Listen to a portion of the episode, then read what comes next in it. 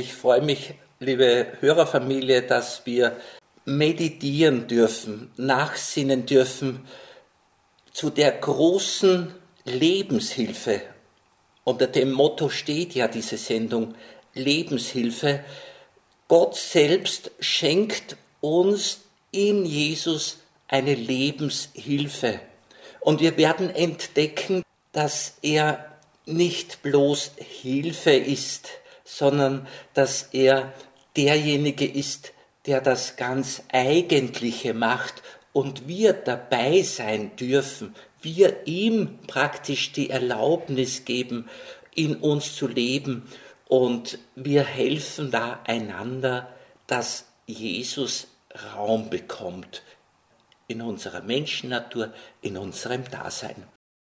Also das Thema heute, Jesu Menschheit, die Tür zum Leben. Ich habe das Thema abgewandelt und hergeleitet aus einem Wort Jesu, das er uns im Johannesevangelium Kapitel zehn sagt, nämlich, ich bin die Tür, wer durch mich hineingeht, wird gerettet werden. Diese Rettung, die uns Jesus da zugesagt hat, die verspüren, die erleben wir schon in dieser Welt, schon in unserer irdischen Biografie. Also wir werden nicht nur in unserem Sterben in den Himmel hineingerettet, in das ewige Leben, sondern wir werden schon in dieser Zeit, in unserer Menschennatur, auch wenn sie eine schwache ist, auch wenn sie eine kranke und gebrechliche sein sollte, wir werden schon in dieser Menschennatur durch Jesus ins Leben hineingerettet, durch Jesus und seinen Geist.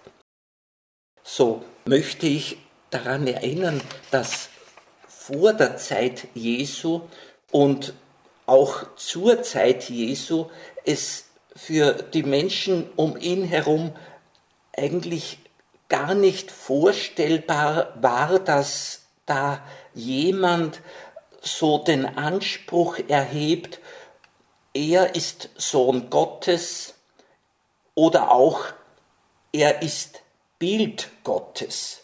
Wir kennen ja von Jesus die Worte, dass er sagt, wer mich sieht, sieht den Vater. Wer mich hört, hört den Vater.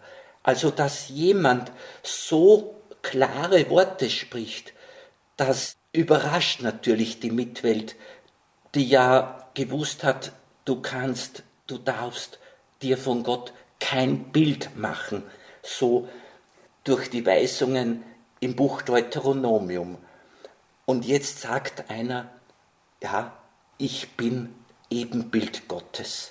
Wer mich sieht, sieht den Vater. Der Vater hat uns durch Jesus genau die Möglichkeit gegeben, die Art, das Wesen, die Zuneigung zum Menschen, die Menschenfreundlichkeit auf eine ganz menschliche Weise kennenzulernen. Das ist das ganz, ganz Große. Ich möchte noch eingangs zitieren einen Bischof, Johann Michael Seiler, der in Deutschland gewirkt hat, achtzehnhundertzweiunddreißig bereits verstorben ist. Der macht uns darauf aufmerksam, dass der Blick auf die Schöpfung alleine noch nicht genügt. Wir brauchen eben den Blick auf den Sohn des Schöpfers, auf das vollkommene Ebenbild des Schöpfers. Weil so noch nicht vollkommene Ebenbilder des Schöpfers sind ja wir auch, aber in Jesus haben wir ein vollkommenes Ebenbild des Schöpfers. Bischof Johann Michael Seiler hat seinen Predigthörern Folgendes gesagt: Die Natur mag mir vieles von Gott ins Herz reden, aber von Christus, dem Erlöser der Welt, sagt sie mir nichts. Die Natur mag mich recht kräftig an Gott erinnern, aber von dem ewigen Ratschluss Gottes, die Menschheit durch Christus selig zu machen, weiß sie mir nichts zu sagen. Das muss durch Menschen, die den Erlöser kennen, die ihn gesehen haben, ausgesprochen werden. Und so klar, dass die anderen hören können. So Bischof Seiler.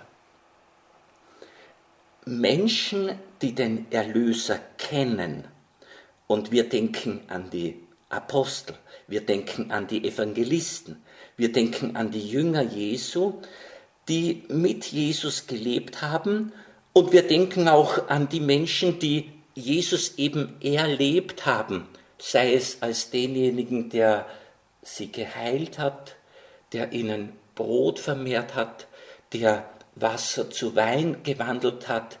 Wir denken an die Menschen, denen Jesus gesagt hat, deine Sünden sind dir vergeben. Wir denken an die Menschen, die ermutigt wurden, die gestärkt wurden, denen die Hoffnung vermehrt wurde, denen gesagt wurde von Jesus, sorge dich nicht, sei nicht ängstlich, der Vater im Himmel weiß Bescheid. Wir denken an die Menschen, die von Jesus das Beten gelernt haben, das Vaterunser Gebet. Diese Menschen haben Jesus wirklich von Angesicht zu Angesicht sehen können. Sie haben Jesus gehört und haben es weiterberichtet und haben es auch aufgeschrieben. Ich möchte daran erinnern, dass vermutlich viele von uns ihre Großeltern oder Urgroßeltern nicht persönlich kennenlernen konnten. Aber die Eltern haben erzählt von den Großeltern. Die Eltern haben mit den Großeltern zusammengelebt, haben uns, den Kindern, von ihrem Leben erzählt, von diesem Miteinander, Großeltern, Eltern. Und auf diese Weise bezeugen uns die Eltern, dass wir Großeltern gehabt haben und Urgroßeltern. Und im Geiste leben wir in dieser großen Verwandtschaft, in dieser großen Familie, in diesem Miteinander. Wir haben im Blick auf Jesus es genauso zu halten wie im Blick auf unsere Urgroßeltern. Wir glauben dem Zeugnis der Großeltern und Eltern, dass wir Urgroßeltern haben und dass von diesen her wir abstammen. Und so geht es uns jetzt nach zweitausend Jahren mit Jesus, den wir persönlich nicht so leibhaftig erleben konnten, aber es wurde uns erzählt, es wird uns erzählt. Und jetzt kommt das ganz Große, genau derselbe Geist, der zur Zeit der Jünger Jesu für die Jünger, für die Apostel, für die Evangelisten erlebbar war. Derselbe Geist, der nach der Auferstehung Jesu und nach dem Pfingstfest die junge Kirche erfüllt hat, geleitet hat, ja, geschaffen hat, zusammengeführt hat. Diese von Gott durch Jesus, dem Auferstandenen, angesprochenen, diese jungen Christen, diese junge Kirche hat denselben Geist erlebt wie die Evangelisten und wie wir ihn heute erleben. Also der Geist ist derselbe, dieser Lebendigmacher, dieser Bewusstmacher, wer Gott ist und wer wir sind. Und in gewisser Weise leben wir eben vom Zeugnis, aber nur in gewisser Weise, weil wir ganz wesentlich die direkte Verbindung mit Jesus haben, die direkte Gemeinschaft mit Jesus haben im Heiligen Geist.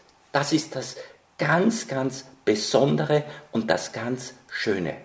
Für uns ist es wichtig, dass wir auf das Zeugnis jener Menschen hören, die Jesus erlebt haben, damit wir uns gedanklich von der Einstellung und Haltung her auf den Geist hin offen halten, der uns jetzt bezeugt, dass wir, und jetzt kommt schon genau der Leib, die Glieder des Herrn Jesus, des Auferstandenen sind.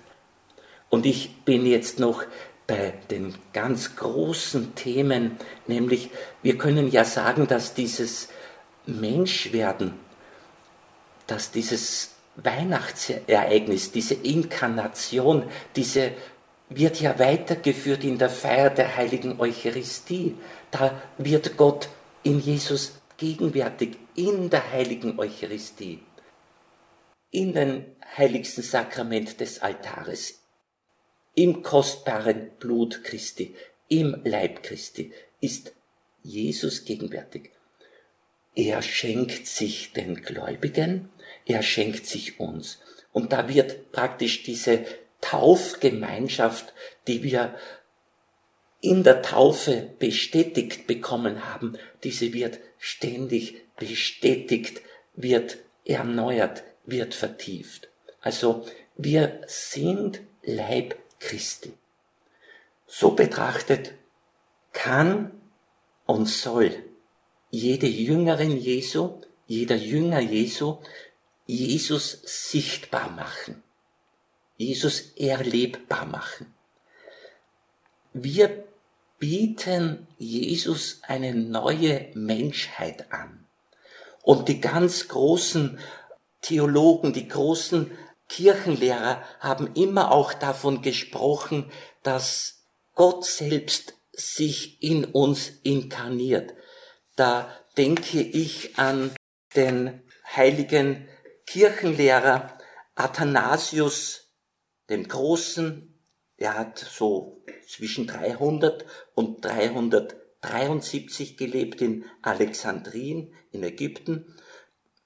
Dieser Kirchenlehrer Athanasius sagt, Jesus wurde, was wir sind, damit er aus uns machen könne, was er ist. Also Jesus ist Mensch geworden, in allem uns gleich, ausgenommen die Sünde.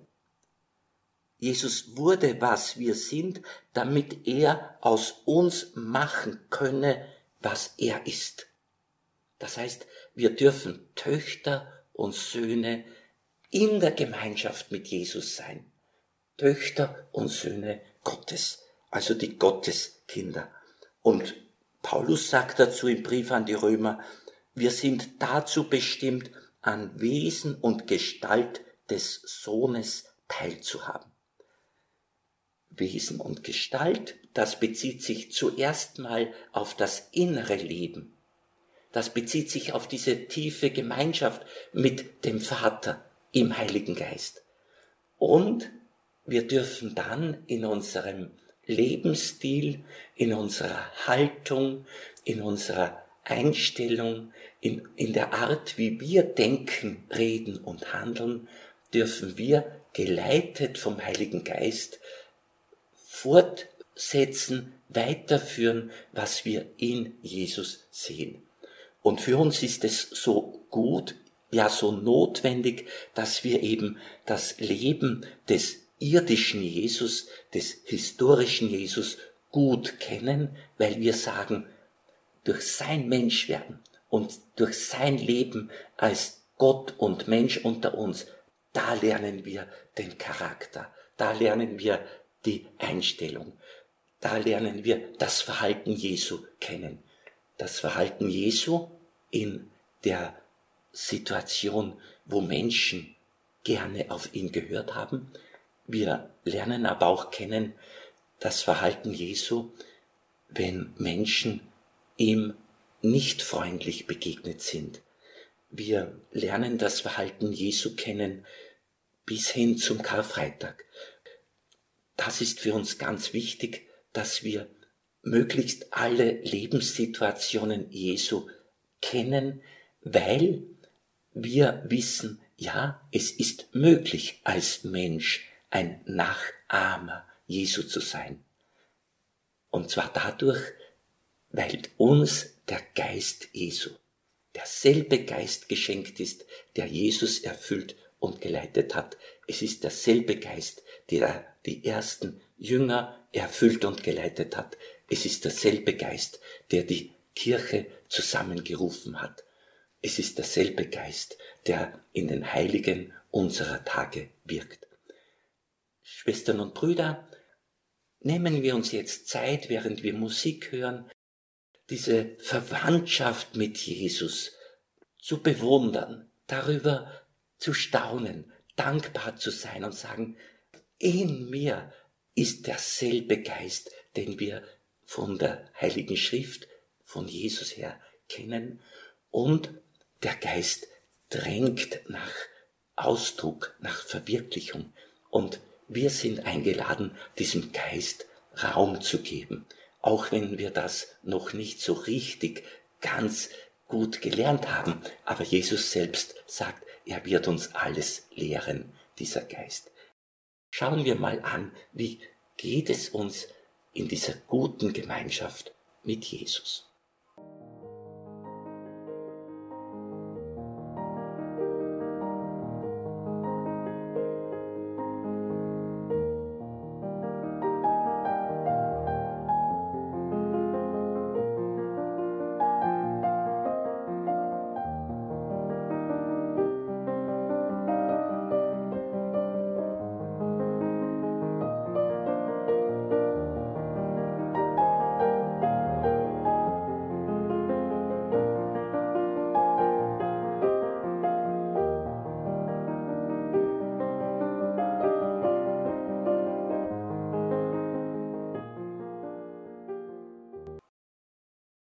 Der Hebräerbrief aus dem Neuen Testament spricht in ganz tiefen Gedanken über dieses Menschwerden Gottes in Jesus Christus, und es ist so die Hauptbotschaft zusammengefasst im ersten Kapitel, gleich in den ersten Versen, nämlich: Vielfältig und auf vielerlei Weise hat Gott einst zu den Vätern gesprochen, durch die Propheten.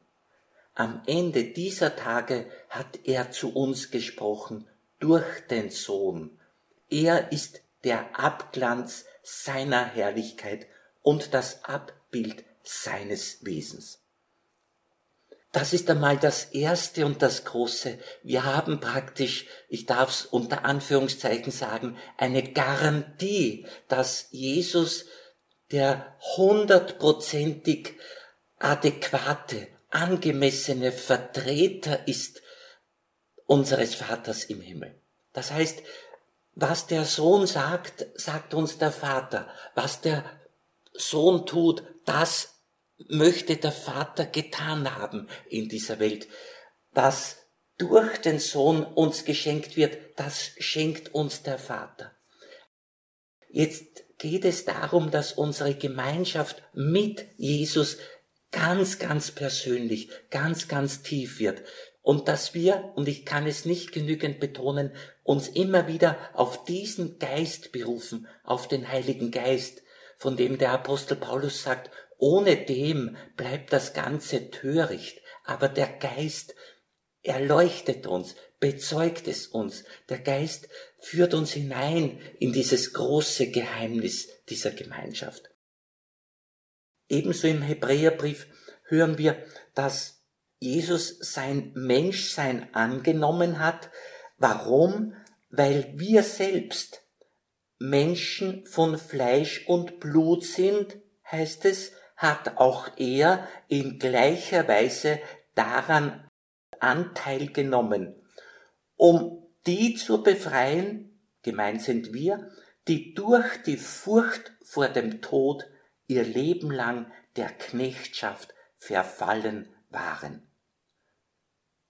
Hier ist praktisch auch ein Aspekt der Menschwerdung, Gottes in Jesus angesprochen, damit wir aus der Knechtschaft der Angst befreit werden, präzise aus der Knechtschaft der Angst vor dem Sterben, vor dem Tod. Und dass jedem Menschen Auferstehung zugedacht ist, dass jedem Menschen der Weg in den Himmel eröffnet wird, das sagt, das zeigt uns der Vater durch den Sohn. Ja, das ermöglicht uns der Vater im Sohn. Ich mache einen Blick zurück zum Propheten Jesaja, wo uns schon angekündigt wird, dass wir jemanden bekommen vom Vater im Himmel.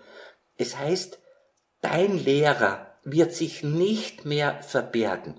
Also Gott, der auch Lehrer ist, der für uns Weg ist, er wird sich nicht mehr verbergen. Es heißt im Kapitel dreißig bei Jesaja, deine Augen werden deinen Lehrer sehen, deine Ohren werden es hören, wenn er dir nachruft. Hier ist der Weg, auf ihn müsst ihr gehen, auch wenn du selbst rechts oder links gehen wolltest. Es ist in so menschlicher, praktischer, konkreter Weise geschildert, dass wir mit dem geraden Weg unsere Schwierigkeiten haben. Aber wir können sagen, der Vater im Himmel schenkt uns einen Lehrer, einen Bruder, einen Freund, der uns nachgeht. Und das ist ein kleines Wortspiel. Er, er folgt uns nach, bis wir begreifen, wer er ist und wir dann ihm nachfolgen.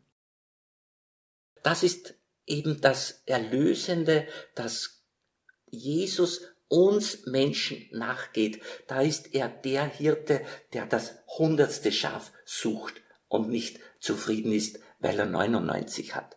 Nein, jeder Mensch soll ihn kennenlernen, jeder Mensch soll erleben, wie sehr er geliebt ist und dass es Erlösung, Heilung, Befreiung, Rettung für das Ewige gibt. Und wer immer ein kleines, ehrliches, aufrichtiges Gebet zu Jesus richten kann, darf sich als erlöst und gerettet betrachten. Jesus, mein Leben gehört dir. Und niemand von den Menschen soll sich wegen seiner körperlichen Verfassung, wegen seiner menschlichen Schwäche und Gebrechlichkeit irritieren lassen. Der Geist Gottes dringt in die Tiefen des Herzens ein, so dass wir vom Herzen her eine Einladung verspüren und vom Herzen her Schritt halten können mit dieser Einladung. Jesus, du kennst mich, du weißt auch, dass ich dort und da mit meinen Fortschritten nicht so bin, wie ich es wünsche, oder dass ich Lernschwierigkeiten habe, oder dass der Heilungs- oder Befreiungsprozess doch länger dauert als vermutet. Jesus, ich vertraue dir alle meine Lebensbereiche an und ich sehe in dir den gesunden Menschen, ich sehe in dir den heilen Menschen, ich sehe in dir den liebenden Menschen. Alle Zeugnisse der Heiligen Schrift sagen mir, dass du mich dir ähnlich machen willst und ähnlich machen kannst. So zitiere ich den heiligen Augustinus, der ja auch seine Zeit gebraucht hat, bis er begriffen hat, wer Jesus ist. Augustinus sagt, Christus nimmt durch den Glauben im Glaubenden Gestalt an, im inneren Menschen, der zur Freiheit der Gnade berufen ist. Also Christus nimmt durch unseren Glauben in uns, den Glaubenden, Gestalt an, im inneren Menschen, der zur Freiheit der Gnade berufen ist. Augustinus will uns sagen, wenigstens innerlich können wir ganz frei, ganz froh sein, weil die Freiheit der Gnade meint nichts anderes als voll in der Geborgenheit Gottes sein, voll in der Liebe Gottes sein, voll in der Freude Gottes sein, voll in dieser befreienden Wahrheit sein, wo jede Sünde dann wirklich verschwindet und jedes Unglück sich verkleinert und es zu einem äußeren Kreuztragen wird, trotz und bei all dem inneren Jubel. Das heißt, der innere Jubel ist mir durch die Gnade geschenkt und der Apostel Paulus sagt uns ja, durch den Glauben wohne Christus in euren Herzen, Epheser, drittes Kapitel, durch den Glauben wohne Christus in euren Herzen, also es liegt an mir, ob ich sage, Christus, du darfst da sein und Christus, wenn ich da ungeduldig werde mit der Erfahrung der Wirkung, wenn ich ungeduldig werde mit der Erfahrung der Gnade, wenn ich ungeduldig werde mit der Erfahrung, dass ich Fortschritte mache, mit der Erfahrung, dass ich als ganz Erlöste oder Erlöster lebe. Bitte, Christus, halte du mich fest. Christus, nimm du mich an der Hand, dass ich auch ertragen kann, wenn es noch nicht so ist, wie wir beide es wünschen, wie du es willst und wie ich es will. Christus, halte mich an der Hand. Also innerer Jubel, innerer Friede, innerer Trost, innere Zuversicht, inneres Licht und äußere Schwierigkeiten sind kein Gegensatz. So möchte ich, dass wir, es klingt ein bisschen widersprüchlich, ein bisschen paradox, aber ich möchte, dass wir uns den Frieden wünschen und den Frieden erlauben, auch wenn noch nicht alles vollkommen gut ist. Oder auch dann, wenn manches recht schlimm ist noch. Ich kann nichts Richtigeres tun, als diesen Impuls jetzt abzuschließen mit dem Hinweis, Gott ist treu. Das hat uns der Vater durch Jesus gezeigt und die Treue Jesu hat sich am Karfreitag gezeigt. Die Treue Gottes hat ihren besonderen Ausdruck gefunden in der Menschwerdung an Weihnachten und die Treue hat den Gipfel gezeigt und die, die höchste Form und Ausdrucksweise gefunden am Karfreitag und am Ostern und dann damit verbunden durch die Sendung des Heiligen Geistes. Gott ist treu, Gott wirbt um uns. Haben wir Mut, vertrauen wir uns Jesus an.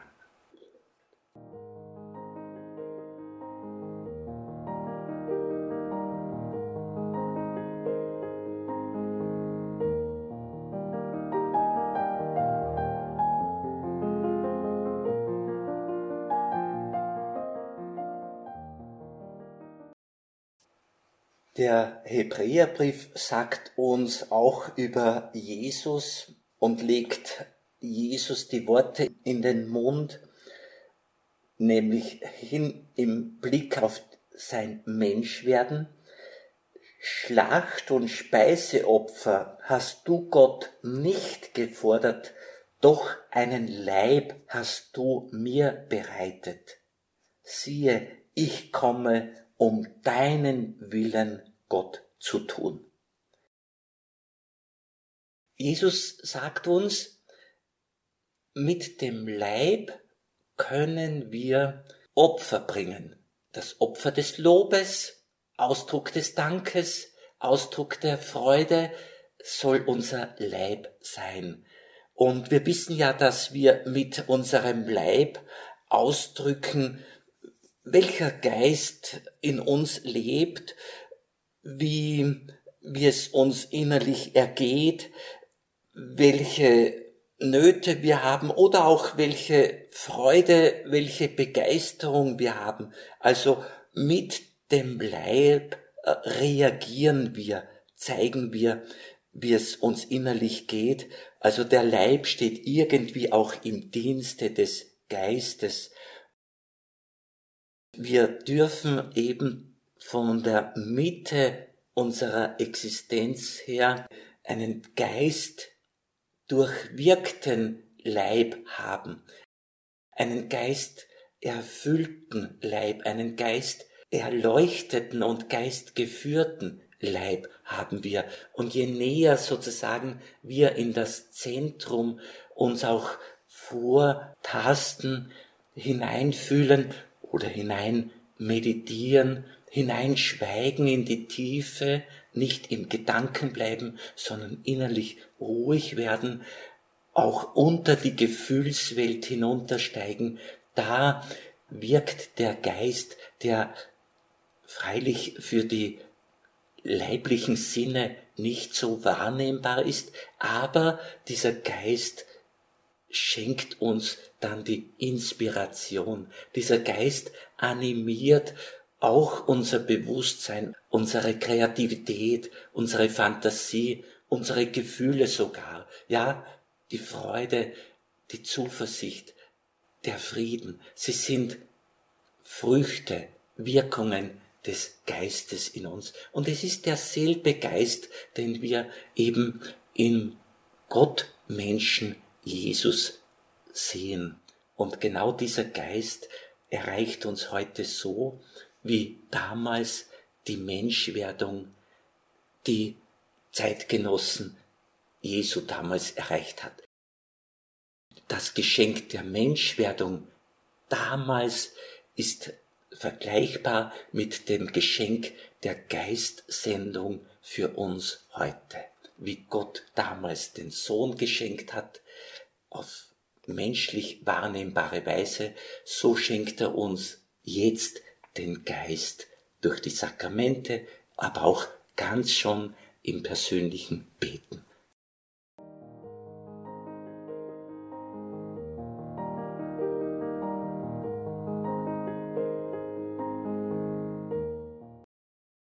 Wir können so manches Äußere nicht verändern.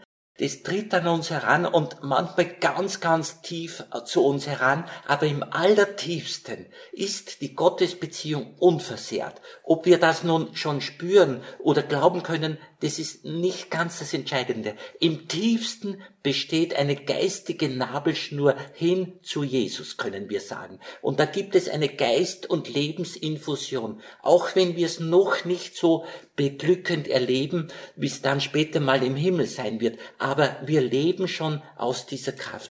Wir versuchen im Geiste Jesu mitzuwirken an einer heileren, besseren Welt. Das ist immer aktuell. Also Aktivität, Tun im Geiste Jesu, ein Beitrag. Ein zweiter entscheidender Beitrag, die Reihung überlasse ich Ihnen, ist das Gebet überhaupt. Also diese Bejahung der Gottesbeziehung, das ist Gebet. Ich bejahe die Beziehung, die Gott zu mir haben möchte. Dann äh, kriegt der Geist Raum.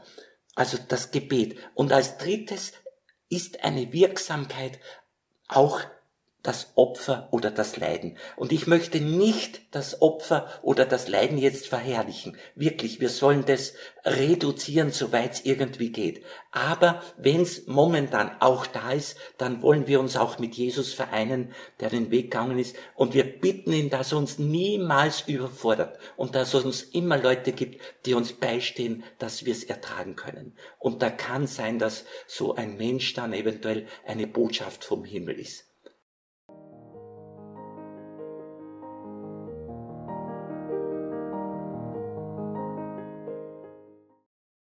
Wir sollen ein recht gutes, ein sehr gutes Verhältnis zu unserem Leib haben. Durch und durch soll man eine Freude haben mit unserem Leib, obwohl er auch dort und da vielleicht noch seine Nöte hat. Aber wir dürfen mit dem Leib versöhnt sein, wie Jesus mit seinem Leib Freude und Frieden gehabt hat. Das ist das Schöne. Das sagt ja auch Augustinus, dass wir eben mit dem Leib und mit unserem Leben der eigentliche Lobpreis sind.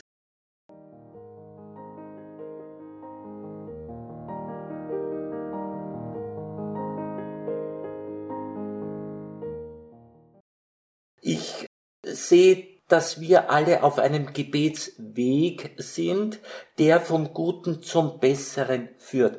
Und ich meine, wir dürfen sehr konkret, sehr praktisch, sehr persönlich und recht ehrlich beten. Und da darf ich meine Situation als Betender vor Gott, vor Jesus einfach zur Sprache bringen. Und ich darf ihm sagen, dass ich mir zum Beispiel recht schwer noch tue mit diesem Gemeinschaftsgefühl Gott-Mensch, mit diesem Freundschaftsgefühl. Wenn es so ist, dass ich mir noch schwer tue, ist es so.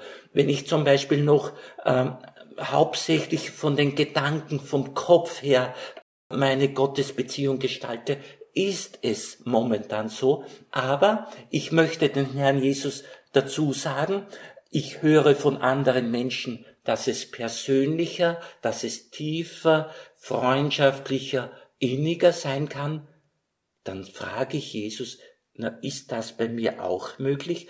Und worauf soll ich achten, dass unsere Beziehung, Jesus, so innig wird wie die Verbundenheit, und Sie kennen das Gleichnis Jesu auch schon öfter von meinem Mund wiederholt, dass die Verbundenheit mit dir, Jesus, so wird, wie der Weinstock mit der Rebe verbunden ist, wo wir kaum sagen können, da endet der Weinstock und da beginnt die Rebe. Da ist ein ganzer innige und für den Außenbetrachter geheimnisvolle Beziehung und Gemeinschaft da zwischen Weinstock und Weinrebe, zwischen Körper oder zwischen Seele und Leib und so weiter. Und so möchte ich, Jesus, dass unsere Beziehung immer tiefer und immer persönlicher wird. Und ich meine auch, dass je persönlicher wir zwischenmenschliche Beziehungen gestalten können, gemeint ist der persönliche Austausch, möglichst aus dem Herzen, je persönlicher der Austausch auch über die Erfahrungen mit Jesus, mit dem Heiligen Geist, mit Gott ist, je persönlicher dieser Austausch ist, desto persönlicher werden wir auch die Gottesbeziehung erleben, verwirklichen. Und das bin ich zutiefst davon überzeugt, dass das ein Prozess ist.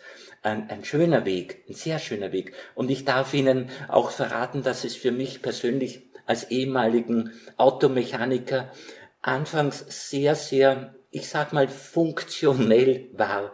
Fast ein bisschen technisch und organisatorisch war meine Gottesbeziehung. Ich habe das Glück gehabt, dass ich sehr gute Chefleute gehabt habe.